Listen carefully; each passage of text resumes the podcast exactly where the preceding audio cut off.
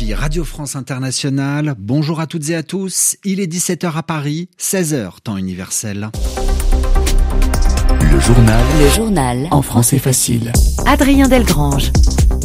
Et au sommaire de cette édition du jeudi 8 février, la guerre à Gaza, tout d'abord. Israël bombarde depuis ce matin Rafah.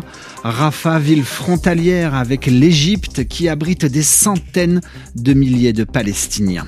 La fermeture des bureaux de vote au Pakistan et les autorités qui rétablissent l'accès à Internet sur les téléphones portables.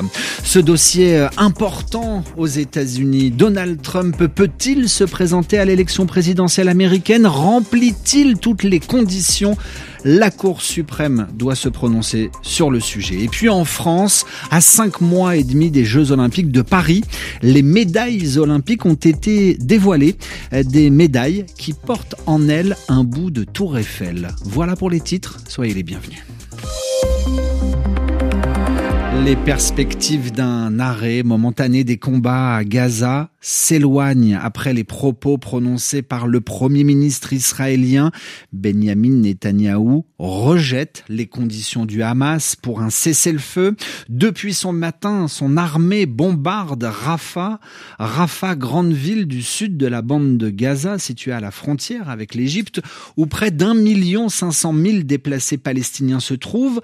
Paris préoccupé, nous sommes effectivement très préoccupés face à la poursuite des combats dans la bande de Gaza et notamment à proximité du passage de Rafah, parce que le passage de Rafah est un point vital pour l'acheminement de l'aide humanitaire, a souligné il y a quelques instants un porte-parole du ministère français des Affaires étrangères. Des craintes également en Israël sur le sort, le devenir des otages.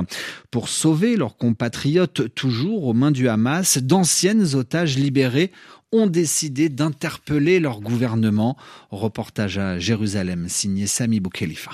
Cinq anciennes otages assises côte à côte, elles ont toutes été libérées en novembre dernier à la faveur de l'accord de trêve entre Israël et le Hamas. Pas question pour elles de tourner la page, elles ont choisi de se battre. Certaines portent un t-shirt avec les photos d'otages israéliens toujours dans la bande de Gaza. Mercredi soir, elles se sont rassemblées lors d'une conférence de presse à Tel Aviv pour plaider la cause de leurs compatriotes toujours détenus par le Hamas. Adina Moshe, 72 ans, enlevé le 7 octobre et libéré le 24 novembre. Je m'adresse encore une fois à vous, monsieur Netanyahou. Tout est entre vos mains. C'est vous qui avez le pouvoir. J'ai peur. J'ai très peur que si vous persévérez à vouloir détruire le Hamas, il ne reste plus d'otages à libérer. À tour de rôle, elles prennent la parole. Je suis encore vivante, mais mon âme a été tuée. Et tous ceux qui sont encore là-bas sont tués chaque jour à nouveau, dit une autre ex-otage. De nouveau, pour parler, en vue d'une trêve et pour la libération des otages, se tiennent ce jeudi au Caire. Sami Bourkhifa, Jérusalem. RFI. La colère en Irak après une nouvelle attaque américaine en plein Bagdad. L'Irak fustige, dénonce une frappe de drone américaine une frappe ayant euh, tué un haut commandant des brigades du Hezbollah hier soir dans la capitale irakienne. Abu Bakr al-Saad, haut commandant du Hezbollah, était dans une voiture lorsqu'il a été RFI à Islamabad, il est 21h euh, passé de 3 minutes, journée d'élection euh, qui s'est terminée au Pakistan. Le décompte des voix a même commencé. Quelques 128 millions d'inscrits étaient appelés aujourd'hui aux urnes pour élire les 336 députés du Parlement pakistanais, mais aussi renouveler les assemblées provinciales. Et à l'instant, les autorités pakistanaises annoncent qu'elles avaient d'abord, dans un premier temps, coupé les services de téléphonie mobile officiellement pour des raisons de sécurité et les autorités ont commencé à rétablir les connexions pour pouvoir utiliser son téléphone portable. Le journal en français facile. Après de neuf mois de l'élection présidentielle aux États-Unis, la Cour suprême débat de l'inéligibilité de Donald Trump. Autrement dit, la plus haute instance judiciaire américaine doit dire si Donald Trump remplit ou pas les conditions pour pouvoir se présenter à la prochaine élection présidentielle. Une fois de plus, pas de quoi entamer la détermination du candidat Trump qui poursuit sa marche vers la Maison Blanche. Nicolas Feldman, bonjour. Bonjour Adrien. Donald Trump de retour aux commandes des États-Unis. Un scénario qui n'est pas à exclure et il est même pris très au sérieux par les Européens. Oui, parce que le candidat Donald Trump ne s'en cache pas, sa priorité pour l'économie américaine, elle tient en un mot le protectionnisme, c'est-à-dire la mise en place de barrières pour protéger, pour favoriser avant tout les entreprises et les citoyens américains.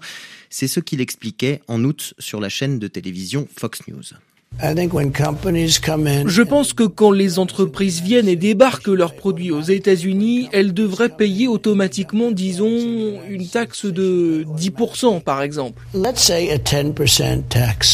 une taxe de 10% sur tous les produits qui rentrent aux États-Unis, ce serait évidemment un coup dur pour les pays de l'Union européenne. Ils sont aujourd'hui les premiers partenaires économiques des États-Unis.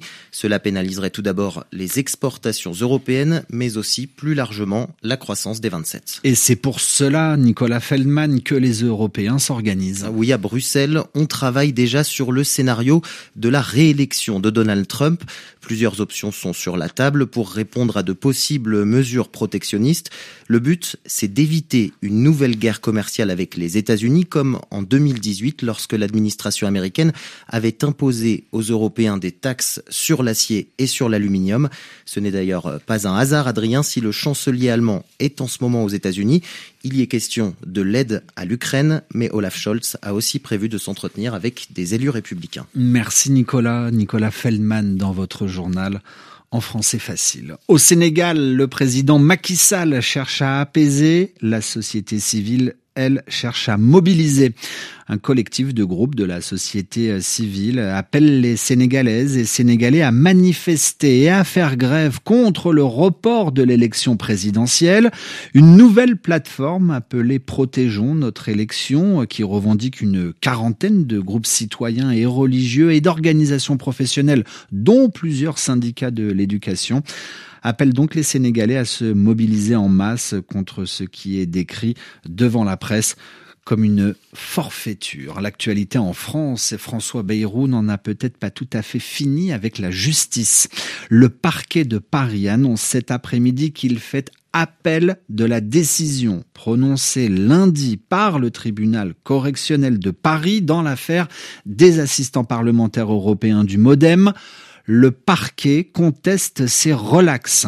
Il estime que les faits caractérisent des infractions reprochées et que les preuves de ces délits sont réunies contre tous les prévenus y compris François Bayrou. L'appel du parquet intervient au lendemain de la décision du patron du Modem de ne pas intégrer le gouvernement de Gabriel Attal. Elles représentent la récompense de plusieurs années de travail et de sacrifice. Elles sont en or, en argent ou en bronze. Les médailles des Jeux olympiques et paralympiques de Paris 2024 dévoilées, présentées à la presse ce matin. Et ces médailles ont des caractéristiques bien particulières. Au-delà de leur taille, 8 cm et demi de diamètre, de leur épaisseur, 9 mm, particularité de ces JO 2024, les médailles contiennent un morceau de tour Eiffel, un petit bout de la dame de fer incrusté dans la médaille, tout un symbole, nous explique Tony Estanguet, le président du comité organisateur. On a essayé de trouver cette idée très forte d'avoir euh, un alliage unique, exceptionnel entre l'or, l'argent et le bronze euh, habituel des médailles avec un métal très précieux pour nous, pour la France. Et grâce à la ville de Paris et à la, société d'exploitation de la Tour Eiffel, on a eu accès à ce trésor quelque part de bout d'origine de, la Tour Eiffel. Et, chaque athlète médaillé aux Jeux de Paris 2024 va repartir chez lui avec 18 grammes euh, de bout de Tour Eiffel d'origine. Donc c'est formidable. On est ravis pour eux. On voulait vraiment leur montrer le meilleur de la France et qu'ils repartent aussi chez eux avec un, souvenir, euh, j'espère, euh, exceptionnel. Tony Estanguet au micro de Christophe Diremzian. Les Jeux Olympiques de Paris débutent le 26 juillet prochain. Ainsi se referme ce journal en français facile. Où que vous soyez sur la planète, merci à tous de l'avoir écouté. À tout moment, vous pouvez le retrouver sur internet, françaisfacile.rfi.fr, mais aussi sur l'appli RFI Pure Radio. À demain pour une nouvelle édition.